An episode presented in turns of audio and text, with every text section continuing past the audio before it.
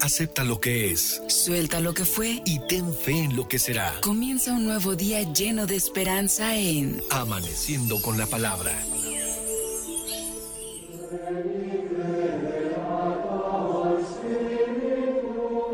Muy buenos días, estimados hermanos. Qué bueno que están aquí con nosotros en su programa Amaneciendo con la Palabra por la HR 1090 de AM. Agradecemos a todos los que se levantan tempranito, sintonizan esta estación y estamos dispuestos a que ustedes allá en casita y nosotros aquí en la estación reflexionemos la palabra de Dios que corresponde a la liturgia de este día. Tengo el gusto de compartir micrófonos con Pili. Pili, bienvenida. Hola, Mau. Buen, muy buenos días. Estoy bueno. contenta de estar nuevamente con ustedes. Claro que sí. Un poquito de frío, pero bonito, ¿verdad? Pero está, Ya bien. está pasadera. Ok. Anita, Hola, buenos días, hermanos en Cristo. Es un gusto estar con ustedes después de tantas fiestas. así es. Mi nombre es Mauricio Mena García y pues ya iniciamos junio, ¿verdad? ¿Verdad? Ya iniciamos junio. Este mes está dedicado a la oración del Sagrado Corazón de Jesús. Entonces, nosotros podemos hacer esa, esa oración del Santo Rosario intercalando en cada uno de los misterios la jaculatoria Sagrado Corazón de Jesús, en vos confío, y también cambiando la letanía lauretana por la letanía del Sagrado Corazón de Jesús. Y dice, ay, ¿dónde está esa? ¿Dónde, dónde la conseguimos? Pues en cualquier librería católica la podemos encontrar. Y si no, pues este, sigan con la misma, nada más este, agregamos esas jaculatorias. Pero siempre recordar que la imagen del Sagrado Corazón de Jesús representa el sacrificio en la cruz, representa el amor que Dios nos tiene y nos trae a la mente una devoción que debemos de conservar no solamente cada año, sino todos los días, recordar que Jesús nuestro Señor nos ama, que murió por nosotros en la cruz y que la imagen de ese corazón que también trae eh, eh, esas flamas, esas llamas del Espíritu Santo Ese amor que nos tiene. que nos tiene, así es. Bueno, pues vamos a reflexionar la lectura de este día que corresponde a la, a la fiesta de la Santísima Trinidad. Así es. Primera lectura del libro del Éxodo. En aquellos días Moisés subió de madrugada al monte Sinaí, llevando en la mano las dos tablas de piedra como le había mandado el Señor. El Señor descendió en una nube y se le hizo presente. Moisés pronunció entonces el nombre del Señor y el Señor pasó delante de él, proclamó, Yo soy el Señor, el Señor Dios, compasivo y clemente, paciente, misericordioso y fiel. Al instante, Moisés se postró en tierra y lo adoró, diciendo, Si, si de veras ha hallado gracia a tus ojos, dígnate venir ahora con nosotros. Aunque este pueblo sea de cabeza dura, perdona nuestras iniquidades y pecados, y perdónanos y tómanos como cosa tuya. Palabra de Dios. Te alabamos, Señor. Señor. Este texto que acabamos de escuchar, eh, hemos escuchado que nos presenta más bien la revelación del nombre de Dios. Es Dios mismo, el eterno, el invisible, quien lo proclama pasando ante Moisés en la nube en el monte Sinaí. Y su nombre es el Señor Dios compasivo y misericordioso, lento a la ira y rico en gracia y fidelidad. Esto nos, dice este texto bíblico, ¿verdad? Del Éxodo capítulo 34, versículo 6. Y San Juan en el Nuevo Testamento resume esta expresión en una sola palabra, amor. Lo, lo atestigua también el pasaje evangélico de hoy. Tanto amó Dios al mundo que le entregó a su Hijo único. Así pues, este nombre expresa claramente que el Dios de la Biblia no está encerrado en sí mismo y, satisfecho de su propia autosuficiencia, no. Es, es aquel Padre amoroso que perdona, pero quiere comunicarnos ese amor este día, ¿verdad? Claro que sí, y desde luego pues recordemos que la narración de este acontecimiento tan importante para el pueblo de Israel es precisamente ese encuentro de Moisés, el libertador, el que sacó al pueblo de Egipto, pero que se reúne muy de madrugada, me llama la atención, ¿no? De que pues es un encuentro muy de madrugada y en el monte Sinaí que el lugar por excelencia donde Dios se le, eh, eh, se le revela a Moisés y donde les dio las tablas de la ley, esas tablas de piedra que representaba la ley, la ley de amor, la ley en la cual el pueblo tenía que comportarse porque la ley de Dios es una ley de amor, es una ley de justicia, una ley de misericordia hacia el prójimo. Pues recordemos que los mandamientos que tenemos, que ya no lo sabemos, pues la gran mayoría de ellos, siete son en beneficio del prójimo y tres solamente los dejamos a Dios como gratitud, como reconocimiento a la superioridad, a, su a la creación, a la misericordia, al amor de Dios. Entonces, ahí se encuentra y el Señor desciende en una nube y se hace presente. Aunque Moisés no lo veía, se hizo presente. O sea, Dios, así como en la Eucaristía, lo tenemos presente, pues ahí se, así se hizo, ¿no?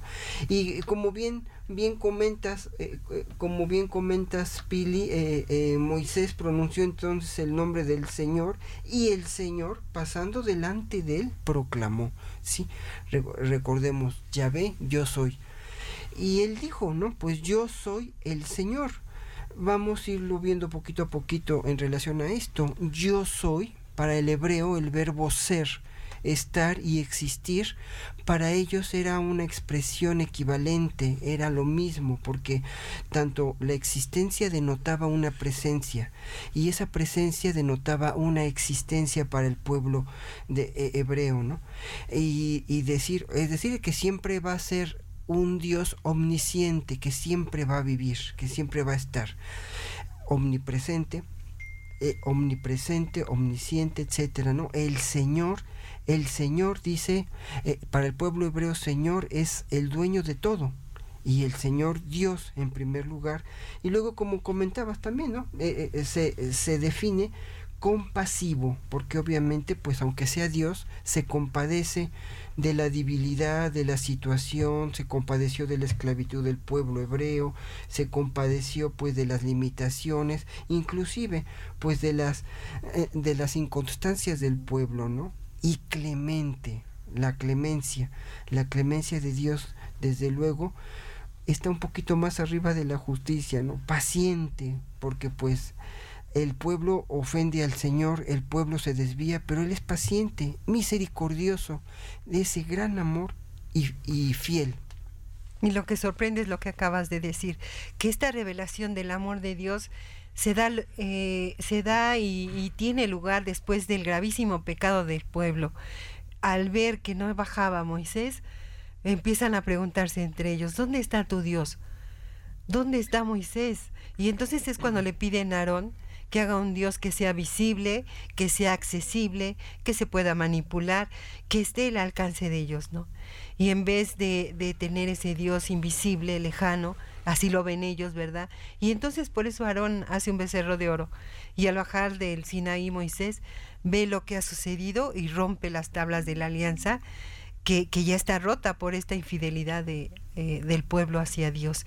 Entonces, aún así Dios le dice que vuelva a subir para que le dé otro pacto, ¿verdad? Ese mismo, ¿verdad? Pero esos diez mandamientos, esa ley, y, y, presto el Señor a perdonar, y es cuando invita a, Moisés a que suba, ¿no? A recibir de nuevo su ley, esos diez mandamientos, a renovar el pacto. Entonces Moisés es cuando le pide a Dios que se revele, que le muestre su rostro pero Dios no muestra el rostro, más bien escucha la, las palabras de Moisés donde dice, Señor, Señor Dios compasivo y misericordioso, ¿verdad? Lento a la ira y rico en clemencia y leal. Claro, y, y así nosotros, esto, estas definiciones de Dios no se nos debe de olvidar de nuestra mente. La tenemos que recordar. Si nos preguntan, ¿en quién crees? Soy católico. ¿Y por qué eres católico? Porque yo tengo un Dios que es compasivo y clemente, paciente, misericordioso y fiel, porque me ama, porque es el Señor, porque está en medio de nosotros. Así debemos de responder, porque así lo dijo Dios, no lo inventó Moisés, no lo inventó su santidad el Papa, no lo inventamos nosotros, nadie, sino Dios mismo lo está revelando en la Sagrada Escritura. Y este es el rostro de Dios, un Dios que manifiesta su amor misericordioso, un amor que vence al pecado, lo cubre, lo elimina. Y podemos estar siempre seguros de que esta bondad, que no nos va a abandonar nunca, no puede nosotros que nos alejemos de Él. Esta revelación es muy clara. Nosotros tenemos un Dios que renuncia a destruir al pecador y que quiere que manifestemos su amor de una manera aún más auténtica, más profunda. Entonces, esta es la invitación que tenemos nosotros, queridos hermanos, con esta lectura, que ofrezcamos a Dios esa posibilidad de que tengamos esa verdadera conversión, porque solamente así lograremos ese perdón. Y miren que lo están diciendo alguien que ha recibido ese perdón de Dios, eh, ha, vivido ese encuentro con el Señor que, que perdona y que no cierra su corazón hacia, hacia el pecador, ¿no? Entonces es una invitación muy hermosa. Claro que sí, imaginémonos nosotros, todos nos podemos imaginar, en un, en un cerrito, en un monte, en una montaña, la voz de Dios, ¿cómo se habrá escuchado?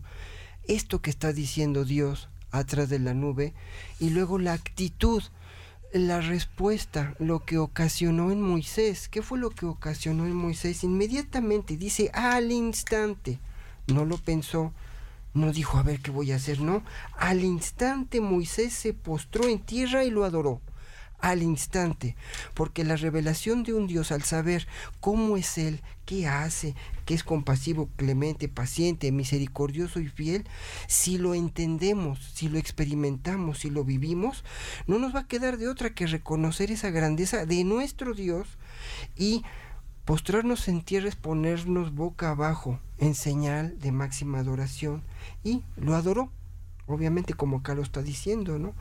Y reconociendo la inferioridad, ¿no? Si has hallado de veras gracia, si, eh, si, he, si de veras he hallado gracia a tus ojos, di ahora con nosotros, porque obviamente la revelación de Dios no se queda en una persona, sino que la quiere que uno lleve a Dios a los demás. Por eso le dice Moisés, dígnate venir ahora con nosotros, aunque este pueblo sea de cabeza dura ¿Y cuántas veces somos de cabeza dura, de corazón frío, de indiferencia, malvados? Entonces, perdona nuestras iniquidades. Iniquidades, algo que no es, que no, eh, eh, que no es equitativo. Y, y perdona nuestros pecados y tómanos como cosa tuya. Vean, entonces, no nos dejes solo, tómanos como cosa tuya. Bien, entonces así nosotros pues es un llamado a que mejoremos nuestra devoción ante Dios ante, en la liturgia. Bien, vamos a escuchar con toda atención a continuación un breve corte comercial. Recordemos que estamos en su programa Amaneciendo con la Palabra por la HR 1090 de AM.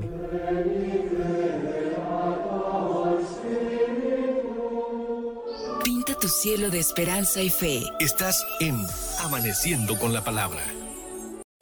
Es tiempo de confiar. Comunícate con nosotros al 222-273-3301 y 02. Amaneciendo con la palabra.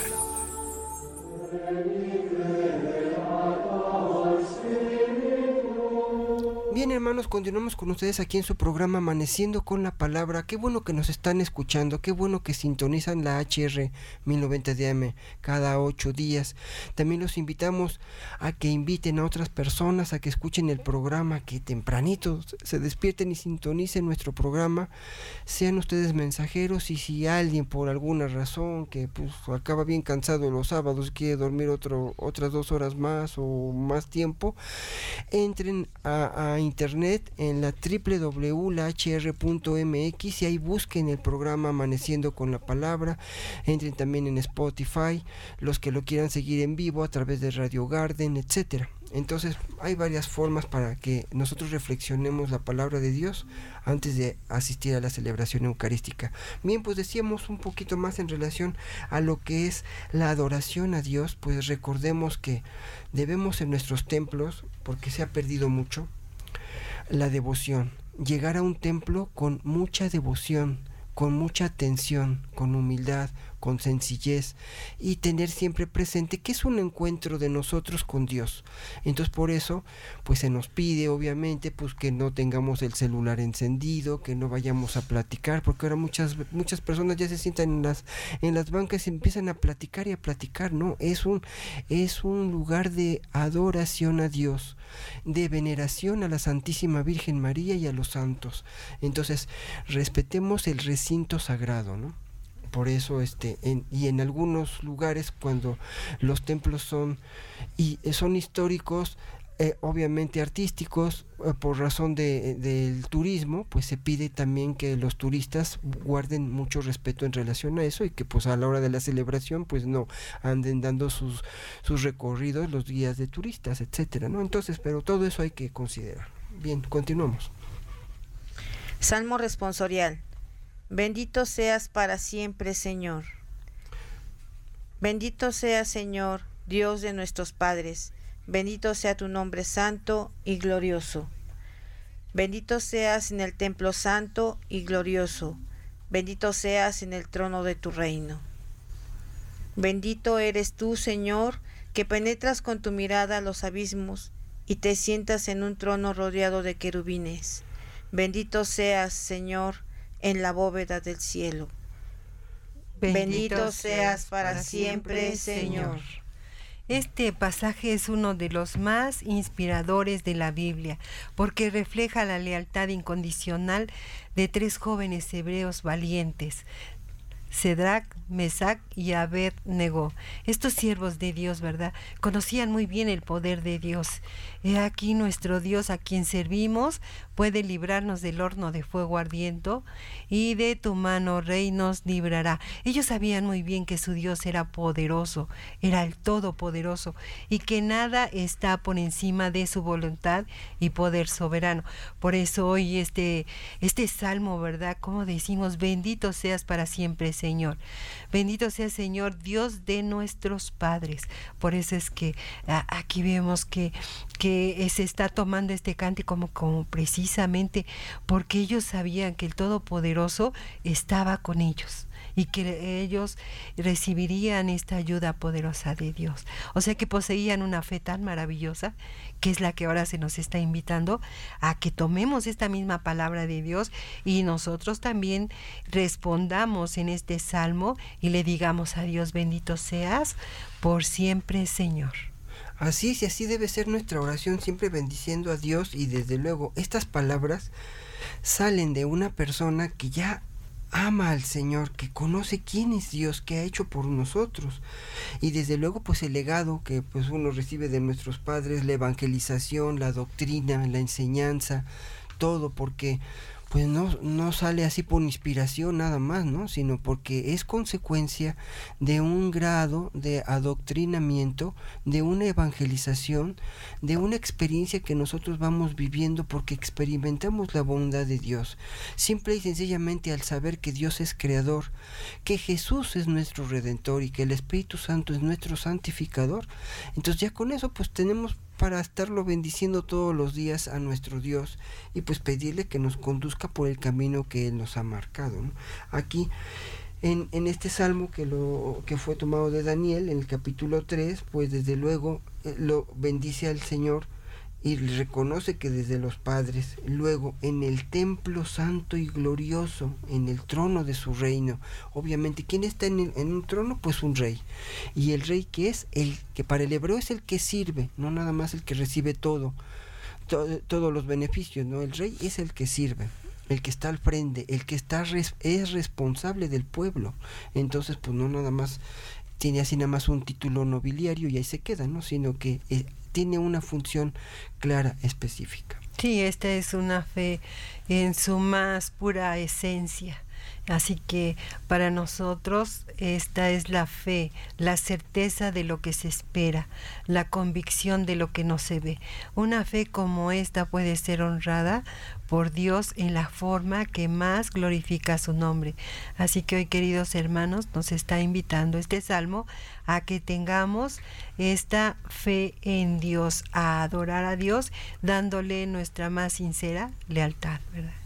Así es, yo, yo me pongo a pensar, bueno, que ¿cómo habrá adorado Moisés a Yahvé aquí en el Sinaí, no? Pues así le pienso, ¿no? Así le has de haber dicho, bendito eres tú, Señor. Así, o otras palabras, ¿no? No lo dice la Sagrada Escritura, pero una persona que ya reconoció como el Señor es misericordioso, paciente, fiel, clemente, fiel, etcétera. Entonces, por eso lo está adorando y ahorita en este salmo recordemos que el salmo es una respuesta litúrgica a la palabra de Dios, entonces es la forma en que estamos respondiendo en este día, eh, en este primer domingo de junio, ¿no? en el cual estamos recordando la Santísima Trinidad. Bien, vamos a escuchar con toda atención la segunda lectura. Segunda lectura de la segunda carta del apóstol San Pablo a los Corintios. Hermanos, estén alegres, trabajen por su perfección, anímense mutuamente, vivan en paz y armonía, y el Dios del amor y de la paz estará con ustedes. Salúdense los unos a los otros con el saludo de paz. Los saludan todos los fieles. La gracia de nuestro Señor Jesucristo, el amor del Padre y la comunión del Espíritu Santo estén siempre con ustedes. Palabra de Dios. Te alabamos, Señor. Esta lectura bíblica de este domingo, más bien todas las lecturas de este domingo dentro de la fiesta de la Santísima Trinidad, pues nos ayudan a entrar en el misterio de la identidad de Dios. Y esta segunda lectura nos presenta las palabras de buenos deseos que San Pablo dirige a la comunidad de Corinto. Y qué hermosas palabras le dice, ¿no? La gracia del Señor Jesucristo, el amor de Dios y la comunión del Espíritu Santo sean con todos ustedes. Fíjate, está tomada de 2 Corintios 13:13. 13. digamos que es una bendición del apóstol, es fruto de la experiencia personal del amor de Dios, ese amor que Cristo resucitado le ha revelado a San Pablo. Y es lo que ahora a nosotros también se nos invita a que tengamos ese encuentro personal con ese Dios, ese Padre amoroso, ¿verdad? Y, y solamente a partir de esta experiencia es como vamos a entender lo que San Pablo nos está diciendo, esta gracia que él recibió eh, y puede así exhortar a los cristianos con estas palabras, ¿no? Que dice, alegraos, sed perfectos, animaos, tened un mismo espíritu, vivid en paz. Así que la comunidad cristiana, aun con todos los límites humanos, puede convertirse en un verdadero reflejo de la comunidad, de la Trinidad, de esa bondad, de esa belleza. Así que hoy estamos invitados. Claro que sí, y desde luego a mí me llama mucho la atención cómo San Pablo a los Corintios les dice, estén alegres, en primer lugar la alegría debe de imperar. O sea, no puede haber un católico triste, un católico amargado, bueno, yo conozco unos que otros, pero, pero no debe, me de, veas, no, debe de haber, no debe de haber, desde luego, ¿por qué? Porque eh, eh, saber que Dios está con nosotros, saber que Dios actúa en nosotros, es un motivo de alegría. Entonces eso quiere decir que pues no estamos dejando que Dios actúe en nosotros, no nos estamos acercando a Él. Entonces, por eso este llamado de San Pablo, estén alegres y trabajen por su perfección. Desde luego, la perfección siempre se va a dar en forma de acciones que uno va a, hacer. Desde luego acercarnos más a la Sagrada Escritura para conocerlo, para entenderlo, para vivirlo. Eh, trabajar, digamos, por una perfección, pues no, no se refiere nada más a una capacitación material, ¿no? De que pues yo voy a estudiar más pues para ganar más o, o para saber más o para tener un grado académico mayor, no. O sea, es, bueno todo eso, pero desde luego tenemos que trabajar por la perfección porque el mayor problema de nosotros como seres humanos que cogíamos de un pie y con el otro el pie está medio medio chueco, entonces también estamos mal, ¿no? Entonces, vamos a tener vamos a tener que trabajar para que nosotros sepamos, para que sepamos bien cómo vamos cómo vamos a este a, vivir, ¿no? E, entonces, vamos a trabajar por nuestra perfección. Anímense mutuamente Vean, es un, es un acto de solidaridad y desde luego si uno ve a un hermano, una persona pues, que está en alguna tristeza, ya sea por algún problema, alguna situación, una enfermedad, eh, un abandono de sus hijos, del esposo, de la esposa, pues vamos a animarnos, vamos a solidarizarnos con ellos. O sea, no, no podemos dejar a una persona en esa condición, en esa situación. Y algo así como cuando dice el maestro, hay que subrayar esta parte a donde nos dice, ¿verdad? Este saludo trinitario. Si cuando te llegan a decir, ¿dónde dice la Santísima Trinidad? Aquí en San Pablo II, Corintios 13, 13, como dice, la gracia de nuestro Señor Jesucristo, el amor del Padre y la comunión del Espíritu Santo esté con ustedes. Ahí está ese saludo trinitario, ¿no? Es, es como que necesario resaltarlo. Y fíjense que es un saludo que todos los días lo escuchamos al inicio de la celebración eucarística. Es mejor obviamente que decir buenas tardes, buenos días hermanos, no, pues vean, pues que, que, va de buenas tardes, buenos días a este saludo deseándole a los feligreses que Dios, que, que, que nuestro Dios, este, el amor del Padre y la comunión del Espíritu Santo estén con ustedes, ¿no? Pues, entonces no, no se compara. Entonces todos los días eh, lo escuchamos en nuestra celebración eucarística. Así. Bien, y este, y desde luego, dice aquí a, la mitad de la lectura, salúdense los unos a los otros con el saludo de paz. Los saludan todos los fieles. Bien, vamos a continuar con ustedes después de este breve corte comercial. Recordemos que estamos en su programa Amaneciendo con la Palabra por la HR 1090 de AM.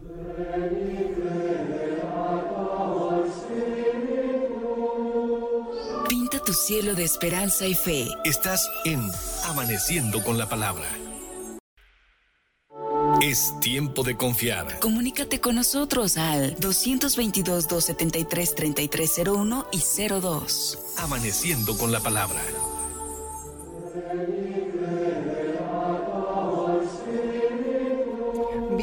Continuamos con ustedes aquí en su programa Amaneciendo con la Palabra. Qué bueno que están con nosotros. Saludamos a todas las personas que nos escuchan de diferentes municipios lejos de Puebla, gracias a, la capacidad de esta estación que puede llegar su señal a muchos lugares, tanto de Puebla, Tlaxcala y demás para allá. Bien, continuamos con ustedes. Aclamación antes del Evangelio. Aleluya, aleluya. Gloria al Padre y al Hijo y al Espíritu Santo, al Dios que es, que era y que vendrá. Aleluya, aleluya. Aleluya, aleluya. Esta aclamación antes del Evangelio, que es el hilo conductor, ¿verdad? De, de, la que nos va a llevar a la lectura del Santo Evangelio, pues nos da un tono de alabanza y una clave donde decimos gloria a Dios. Eh, la iglesia hoy aclama a su Señor resucitado y lo alaba con el testimonio de su gloria, del poder que tiene su palabra, porque Él es la palabra de Dios, la palabra del Padre eterna, que en espíritu realiza su obra, en el Hijo, desde la creación hasta la parucía, en que vendrá resplandeciendo de poder. Así es, y desde luego, pues, eh, eh, como lo dijimos hace un momento, nosotros no podemos alabar a Dios si no sabemos quién es nuestro Dios, si no abrimos la Sagrada Escritura y leemos qué hizo Dios, qué dijo Dios, qué quiere Dios de mí. ¿Qué quiere Dios de la iglesia, de mi comunidad? Entonces, esa es la revelación que debemos de conocer. Y luego, eh, después de esto, una vez de que ya sabemos eh, lo que Dios quiere, pues sabemos de que al final dice al Dios que es, eh, como un presente, al que, que era y que, que era como pasado y que vendrá como futuro en relación a lo que es la parucía de nuestro Señor. Entonces, eso es lo que nosotros debemos de, de, de conocer a Dios, ¿no? Y aquí un breve paréntesis, bueno, sabemos de que todos tenemos nuestros cuadros, nuestras imágenes de la Santísima Trinidad y que muchas veces, pues hace cuatro días, pues le prendimos una velita a la Santísima Trinidad, ¿no? Pues que no se quede nada más en un acto de devoción muy sencillo, sino que cada vez que veamos esa imagen reconozcamos que Dios Padre es el Creador, el que es misericordioso, Dios Hijo es el Redentor, y el Espíritu Santo es el que nos santifica. Entonces, esa es la situación que debemos de, ver, ¿no? Y pedirle siempre su gracia. Bien, vamos a escuchar con toda atención el Evangelio de San Juan. Tanto amó Dios al mundo que le entregó a su Hijo único, para que todo el que crea en Él no perezca, sino que tenga la vida eterna. Porque Dios no envió a su Hijo para condenar al mundo, sino para que el mundo se salvara por él. El que cree en él no será condenado, pero el que no cree ya está condenado por no haber creído en el Hijo único de Dios. Palabra del Señor. Gloria, a ti, Señor Jesús. Este domingo de la Santísima Trinidad, terminando este ciclo de gracia de la cuaresma y Pascua, 90 días de gracia que nos ha regalado el Señor, ahora casi como un eco y para centrarnos en lo que siempre celebramos, porque siempre celebramos al Padre, al Hijo y al Espíritu Santo. Todo lo hacemos en su nombre y bajo su guía, pero la iglesia nos invita hoy a que dediquemos un día a la adoración, a la gratitud, a la contemplación de este misterio que es la raíz, el principio y el fundamento de nuestra vida, la meta también hacia donde nos encaminamos. Así que hoy escuchamos el texto del capítulo 3 de San Juan, de los versículos 16, 7 y 18, tres versículos, pero en los que se condensa este gran misterio. ¿Quién es Dios? ¿Cómo es Dios? ¿Cómo actúa Dios? ¿Y qué es lo que quiere Dios? Jesús, hablando con Nicodemo en el capítulo 3, Nicodemo, uno de los principales jefes de los fariseos del judaísmo, en tiempo de Jesús, va de noche a ver a Jesús y Jesús lo invita a que nazca de nuevo. Tiene que nacer de lo alto para entrar en el reino y, un cierto punto, y un, ahora sí como decir, y un cierto punto, el diálogo con Nicodemo se vuelve monólogo. Jesús empieza a hablar y al final del texto no nos dice qué pasó con Nicodemo. Va a aparecer en el capítulo 7 y va a volver a aparecer en la pasión y la muerte de Jesús. Pero bien, hoy en este diálogo, a un cierto punto, en el versículo 16, Jesús le dice a Nicodemo, tanto amó Dios al mundo que entregó a su Hijo único, para que no perezca ninguno de los que creen en Él, sino que tengan vida eterna, porque Dios no mandó a su Hijo al mundo para condenar, para juzgar al mundo, sino para que el mundo se salve. Precisamente por Él y entonces el que cree en Él no será condenado y el que no cree ya está condenado porque no ha creído en el nombre del Hijo único de Dios, ¿verdad? Es lo que nos dijo la palabra de Dios. Claro que sí, y me llama la atención lo que dice San Juan, pues porque desde luego hay que, hay que comprender, entender y valorar.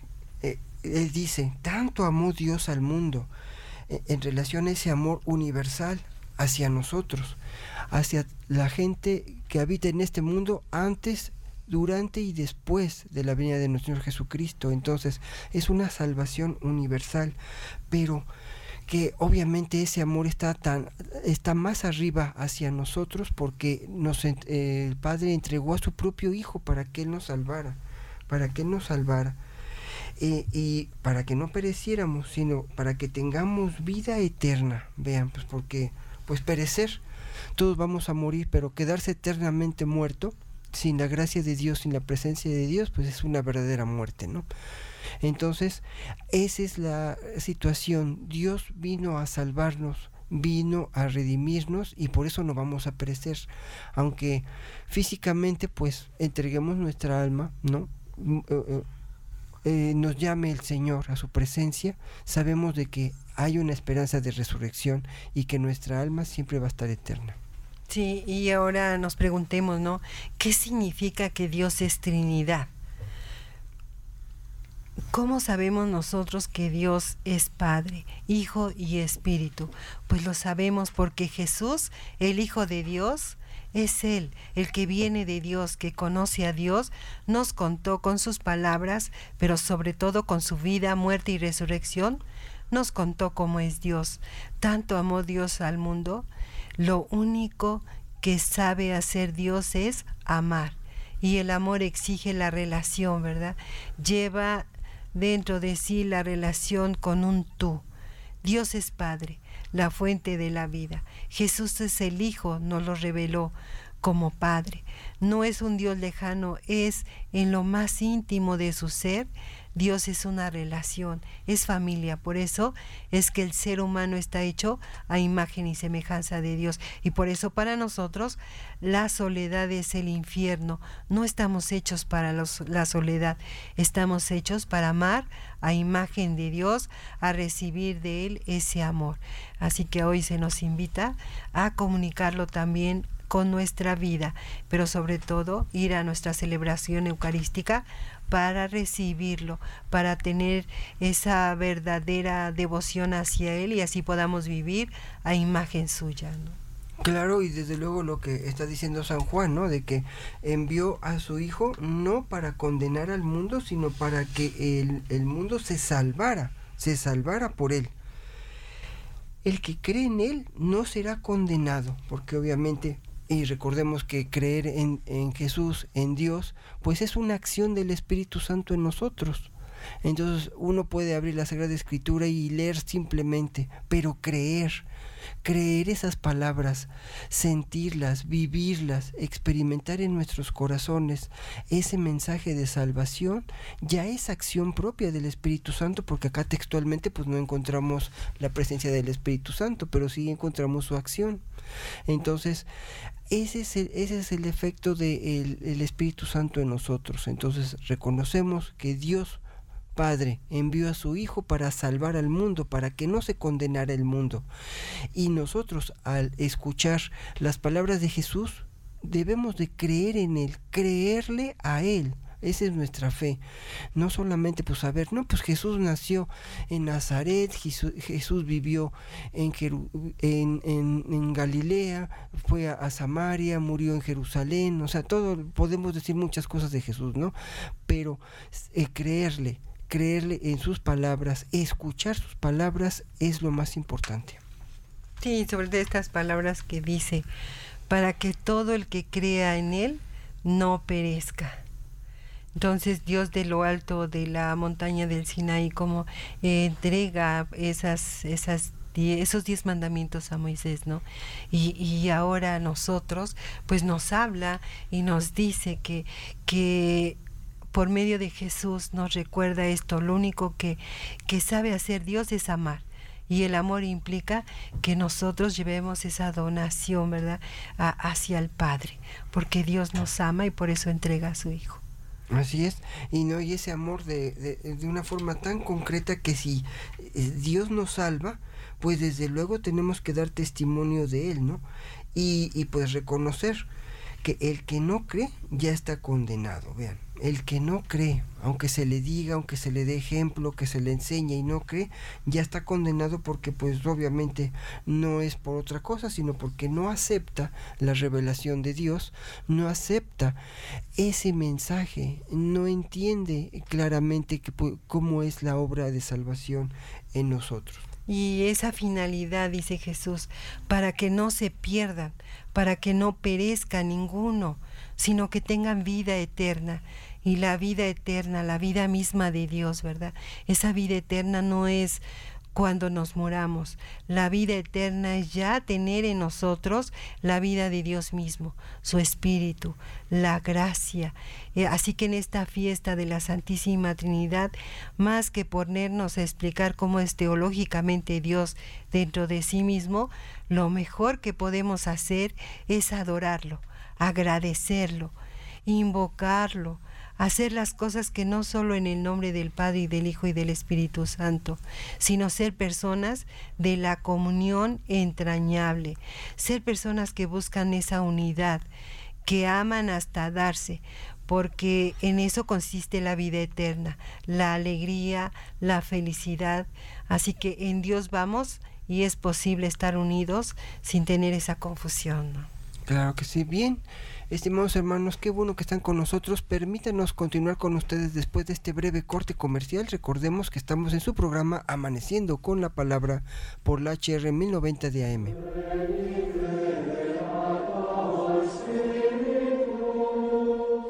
Pinta tu cielo de esperanza y fe. Estás en Amaneciendo con la Palabra.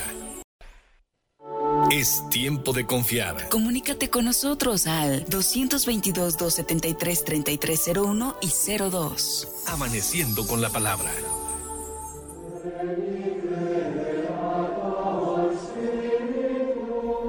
Continuamos con ustedes en su programa Amaneciendo con la Palabra. Adelante, Pili.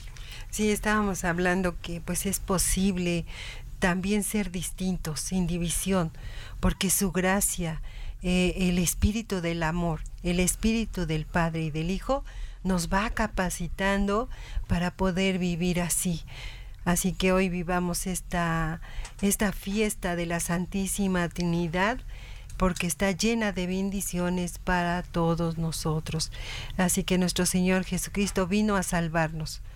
Pero la salvación de nuestro Señor no consistió solo en ese derramamiento de sangre, sino también nos salva a través de sus enseñanzas. Por eso cada vez que vamos a misa y escuchamos la palabra de Dios y nos va explicando el sacerdote en su homilía e, esa enseñanza, ¿verdad? Que, que nuestro Señor Jesucristo, Jesucristo quiere para que nosotros hoy lo escuchemos y entendamos ese amor de Dios.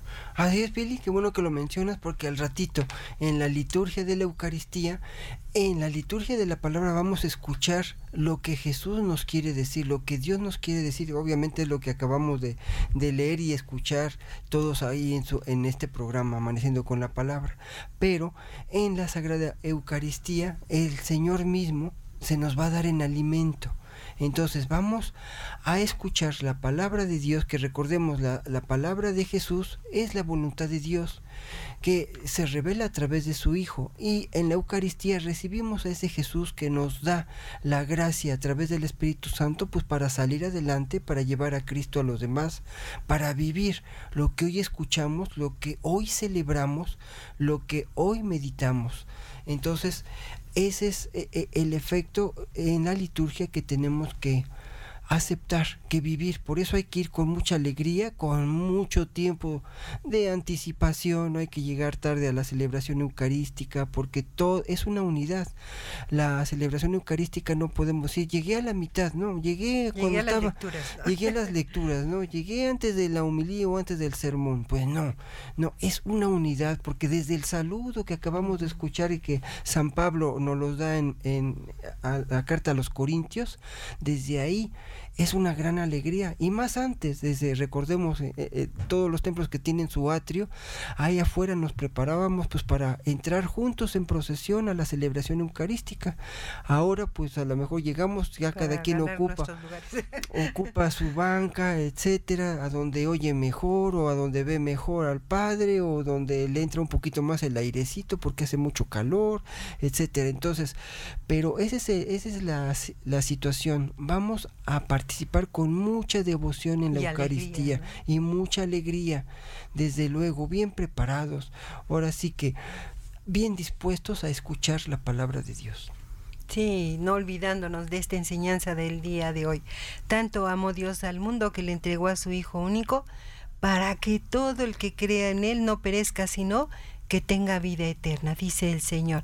Así que hoy que celebramos la solemnidad de la Santísima Trinidad, un solo Dios en tres personas distintas, Padre, Hijo y Espíritu Santo, la Santísima Trinidad, que es la base central de nuestra fe, de la vida cristiana. Tres personas distintas y un solo Dios verdadero.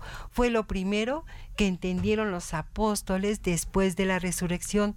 Comprendieron que Jesús era el Salvador enviado por el Padre.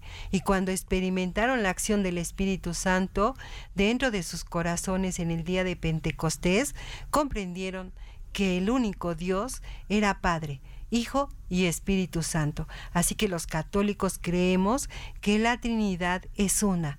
No creemos en tres dioses, sino en un solo Dios verdadero en tres personas distintas. Claro que sí, y recordemos antes de en la celebración eucarística entre semana o lo que llamamos la feria, cómo escuchamos el Evangelio de San Juan. Y él nos ahí se nos dice pues cómo Jesús le decía a su Padre, te pido por ellos que se quedan aquí en el mundo, protégelos. Entonces, es una oración que hace Jesús a su Padre todavía nos encomienda a Él. Y recordemos también que en la celebración eucarística pues vamos a, proclamar, a hacer la oración del Padre nuestro. Entonces, ese Padre nuestro que Jesús se lo enseñó a sus discípulos, ¿no? En el cual le pedimos que se santifique su nombre. ¿Por qué lo vamos a santificar? Porque Dios Padre nos ama, Dios Padre es el Creador, Dios Padre envió a su Hijo al mundo para salvarnos, ¿no? Eh, que venga a su reino, le pedimos en el Padre nuestro, es un reino de justicia, de amor, de misericordia. Pues ya, ya tenemos las definiciones que el mismo Dios dijo aquí en, con Moisés en el Éxodo, ¿no? Ya, ya sabemos cómo es nuestro Dios misericordioso, clemente, paciente, etcétera, ¿no? Entonces, vamos a, a reconocer esa acción propia de Dios. Entonces, por eso, nuestro Padre nuestro debe de ser pensando en Dios, con esas características de clemente, de misericordioso, de fiel. Y recordemos que San Pablo a los Corintios agrega otras dos características más, el Dios de la paz. El Dios de la paz lo dice ahí, el Dios de la paz y, y el Dios del amor, ¿no? El Dios del amor y el Dios de la paz, ¿no? Ahora que queremos en nuestro México la paz, no solamente como una expresión de que paren todas las, las injusticias o toda la violencia que hay, sino también en las familias, porque muchas veces en las familias hay como una mini guerra, ¿no? Y pues no debe de haber eso, debe de imperar el amor, la justicia, la presencia de Dios en una familia, en una comunidad. Eh, en una comunidad debemos de dejar que Dios actúe en nosotros. Sí, porque el amor es lo que debemos de vivir, porque es el motor de toda la acción de Dios. El objeto de su amor es el mundo. Por eso debemos pensar que el mundo entero está envuelto por el amor de Dios, el mundo que salió de sus manos, de su palabra, del aliento de su boca. No una nación exclusiva. El amor de Dios no discrimina, no divide, eh, o sea que es vivir ese periodo de, de, amor, de esa gracia, tener una sola sociedad, una sola categoría, un color, un solo color de piel. Dice el discípulo amado de Dios, Dios es amor y no puede hacer otra acción más que amar. Así queridos hermanos, hoy estamos invitados a vivir ese amor que Dios nos tiene, ahora nosotros hay que darlo. Y es que es así como lo más lógico, ¿no? Como dicen, ¿qué da un árbol de limones? Pues limones. Así es. ¿qué debe de dar el Hijo de Dios, los hijos de Dios? Si, si Dios les está dando amor, pues hay que saber darlo. Claro que sí, y reconocemos su obra. Y pongan mucha atención en lo que es la oración colecta. La oración colecta antes de, la, de escuchar las lecturas, las lecturas de liturgia de la palabra, nos dice, Dios Padre, que al enviar al mundo al Verbo de verdad y al Espíritu de santidad, revelaste a los hombres tu misterio admirable. Concédenos que al profesar la fe verdadera, reconozcamos la gloria de la eterna Trinidad y adoremos la unidad de su majestad omnipotente. Vean, eso se lo estamos pidiendo casi casi al iniciar la celebración eucarística a Dios, ¿no? Entonces, ahí ya debemos de tener conciencia de lo que es la Santísima Trinidad en nuestra vida y por lo tanto nos debe de motivar. Ya lo estamos viviendo, ya apenas que terminó lo que es el tiempo pascual, Ahora, en este tiempo ordinario, pues nosotros debemos de recordar todo eso que vimos, todo eso que experimentamos, todo eso que vivimos en la, en la cuaresma y en la Pascua, para que nosotros podamos acercarnos de una forma adecuada a nuestro Señor a través de la frecuencia de los sacramentos. Si hay personas que no se han confesado, que no se han casado, pues acercarnos a ellos e invitarlos para que la gracia de Dios esté en ellos. Sí, es necesario buscar ese perdón. Claro, y recordemos que pues también eh, eh, tanto al finalizar la celebración eucarística, pues el Padre nos bendice la bendición de Dios Padre Todopoderoso, del Hijo y del Espíritu Santo y hace que descienda sobre nosotros, ¿no? Entonces es una bendición, un bien decir, es decir, un bien decir que nos vaya bien, que hagamos bien las cosas, que procedamos bien en nuestra vida, ¿eh? No solamente, ay, qué padre, ya me, dio, ya me fue bien, ¿no? Con la bendición del Padre, no, sino que hagamos bien lo que tenemos que hacer por nuestra responsabilidad que tenemos como católicos, como ciudadanos, como miembros de una familia, como trabajadores. Y, es bonito lo que acabas de decir, me quedé reflexionando que ese espíritu de amor que Dios nos da en esa bendición, el bien decir, como dices, eh, es lo que nos enriquece a todos los que recibimos precisamente esa bendición.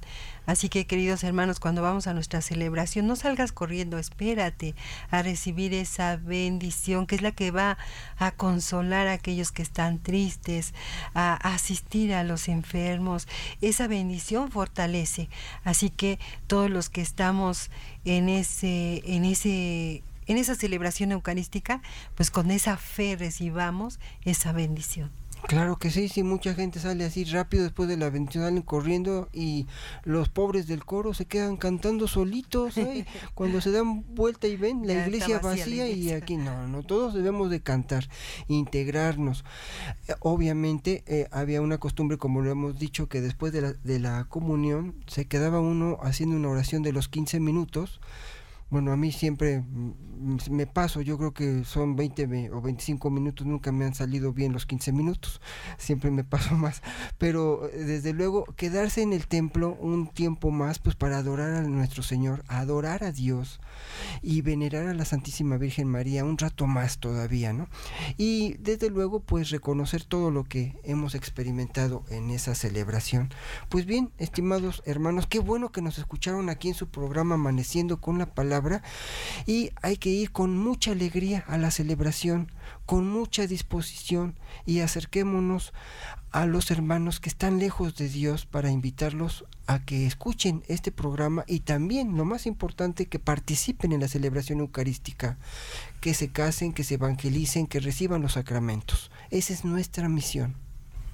Sí, pues se despide de ustedes, hermano en Cristo, Pilar Córdoba Sánchez, y diciéndoles, no se olviden, asistamos a nuestra celebración eucarística.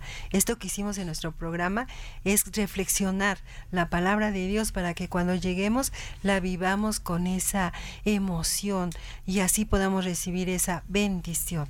Dios nos bendiga a todos. Así es, Pil agradeciendo de antemano el tiempo que dedican a escuchar la meditación de la palabra de Dios. Se despide de ustedes su hermana en Cristo, Ana Rojan. agradezco también la gentileza de su atención, Mauricio Mena García, del Colegio Bíblico Apostólico Diocesano de Puebla. Muy buenos días, nos escuchamos de aquí a ocho días.